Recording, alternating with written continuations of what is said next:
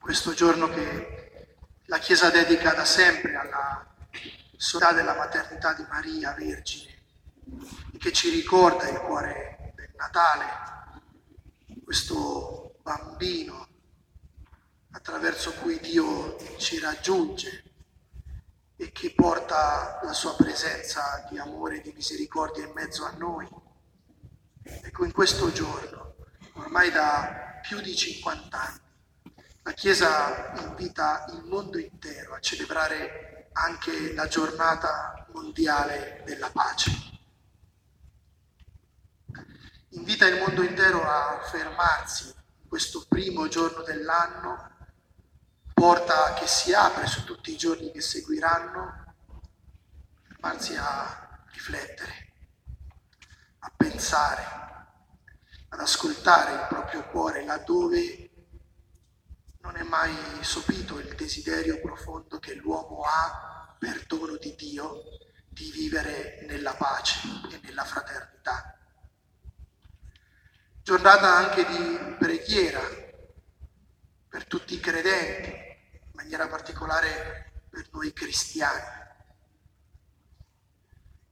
La pace per noi è chiaro che è un dono di Dio. Maria che ci dona suo figlio ci dona colui che è chiamato principe della pace, perché il Signore Gesù è venuto sì a salvare tutta l'umanità, ma l'ha salvata con un gesto di riconciliazione, cioè ricreando, grazie al sacrificio di se stesso, le condizioni della pace, perché in ciascuno di noi possa di nuovo crescere, rinascere se c'è bisogno. Quella profonda armonia e concordia che era nel progetto creativo. Questa pace prima di tutto all'interno di noi stessi, questa pace con Dio, creatore e padre, che ci invia suo figlio Gesù, la pace con tutti i nostri fratelli e le nostre sorelle, di qualsiasi parte del mondo siano proprio perché uguali nella dignità e nell'amore che ricevono da Dio. E quindi pace nell'ambiente, nella casa, nel creato che ci è stato donato, in cui tutti viviamo insieme. Ora questa giornata che tutti i papi hanno sottolineato da Paolo VI in poi con dei messaggi che approfondivano un aspetto e anche quest'anno Papa Francesco ce ne offre una riflessione, un piccolo testo di cui poi vorrò farvi dono alla fine della celebrazione. Diventa motivo di condivisione. Sì, perché la pace la si costruisce insieme, ma per costruirla prima bisogna accoglierla allora c'è bisogno di conoscere davvero che cos'è la pace e come ci viene donata dal Signore. Allora il testo che quest'anno Papa Francesco ha donato a tutto il mondo e alla Chiesa in maniera particolare parla della speranza e dice che la pace è un cammino guidato dalla speranza. E in un altro passo ancora più luminoso dice che solo la speranza ci mette in cammino. Ed è vero, perché la speranza quando è concreta in qualche modo ci apre delle strade, ci fa vedere un orizzonte, ci indica una meta, ci dice che è possibile andare verso, cambiare le cose, costruirne di altre, affrontare anche le situazioni più difficili e allora questo riaccende il cuore e rianima la speranza e l'uomo si rialza e, con, e torna a desiderare eh, di vivere quel dono che il Signore gli ha fatto. Ma la speranza è qualcosa di molto flebile oggi nel mondo. Forse lo è stato sempre. Poche volte magari ci diciamo che mentre noi magari la maggior parte di noi stiamo attraversando un momento buono, ci sono tanti nostri fratelli e sorelle che vivono veramente senza speranza, tormentati da una disperazione che non fa loro più credere nella vita. Quali che siano i problemi e le situazioni che si trovano a vivere.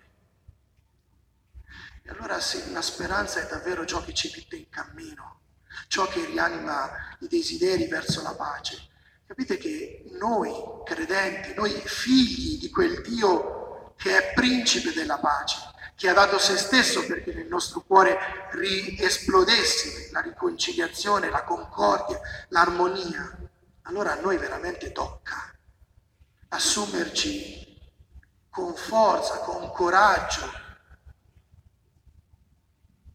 con uno sguardo lungo, con tanta fiducia, l'onere di lavorare per la pace.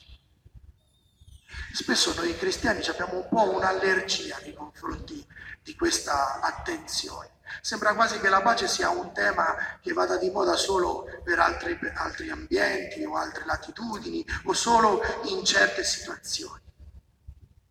Ma vi ripeto, Maria, regina della pace, ci dona Gesù che è il cuore della pace del mondo. La radice stessa per cui è possibile non solo riconoscerci fratelli e sorelle, ma pensare di poter vivere questa fraternità diffusa in tutto il mondo. Allora per noi è un dovere di coscienza molto profondo.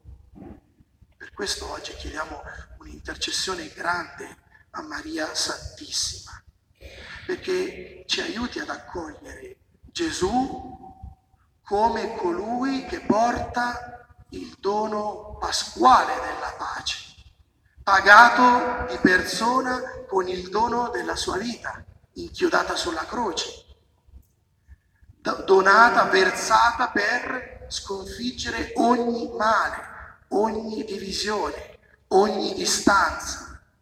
Noi siamo il frutto di questo dono e siamo i figli di questa pace vivere e lavorare per la pace per noi dovrebbe essere lo sguardo sintetico, riassuntivo di tutto il nostro vivere da credenti, da cristiani.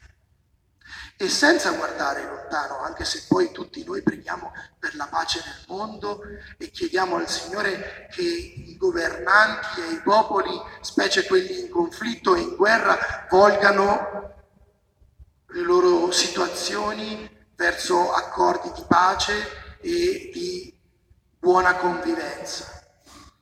Ma noi è qui che siamo chiamati ad accogliere, a custodire, a costruire la pace. Qui, nella nostra comunità, nelle nostre città, nei nostri quartieri, nelle nostre famiglie e come comunità cristiana, aiutandoci davvero a credere che proprio a partire da questo legame profondo fra noi che è radicato nell'unico Padre che tutti ama. Noi possiamo sperare di creare percorsi di pacificazione, di riconciliazione, di, nuovi, di novità nelle relazioni fra noi. Ecco che il Signore, attraverso l'intercessione di Maria, ci doni davvero questo sentimento profondo di responsabilità.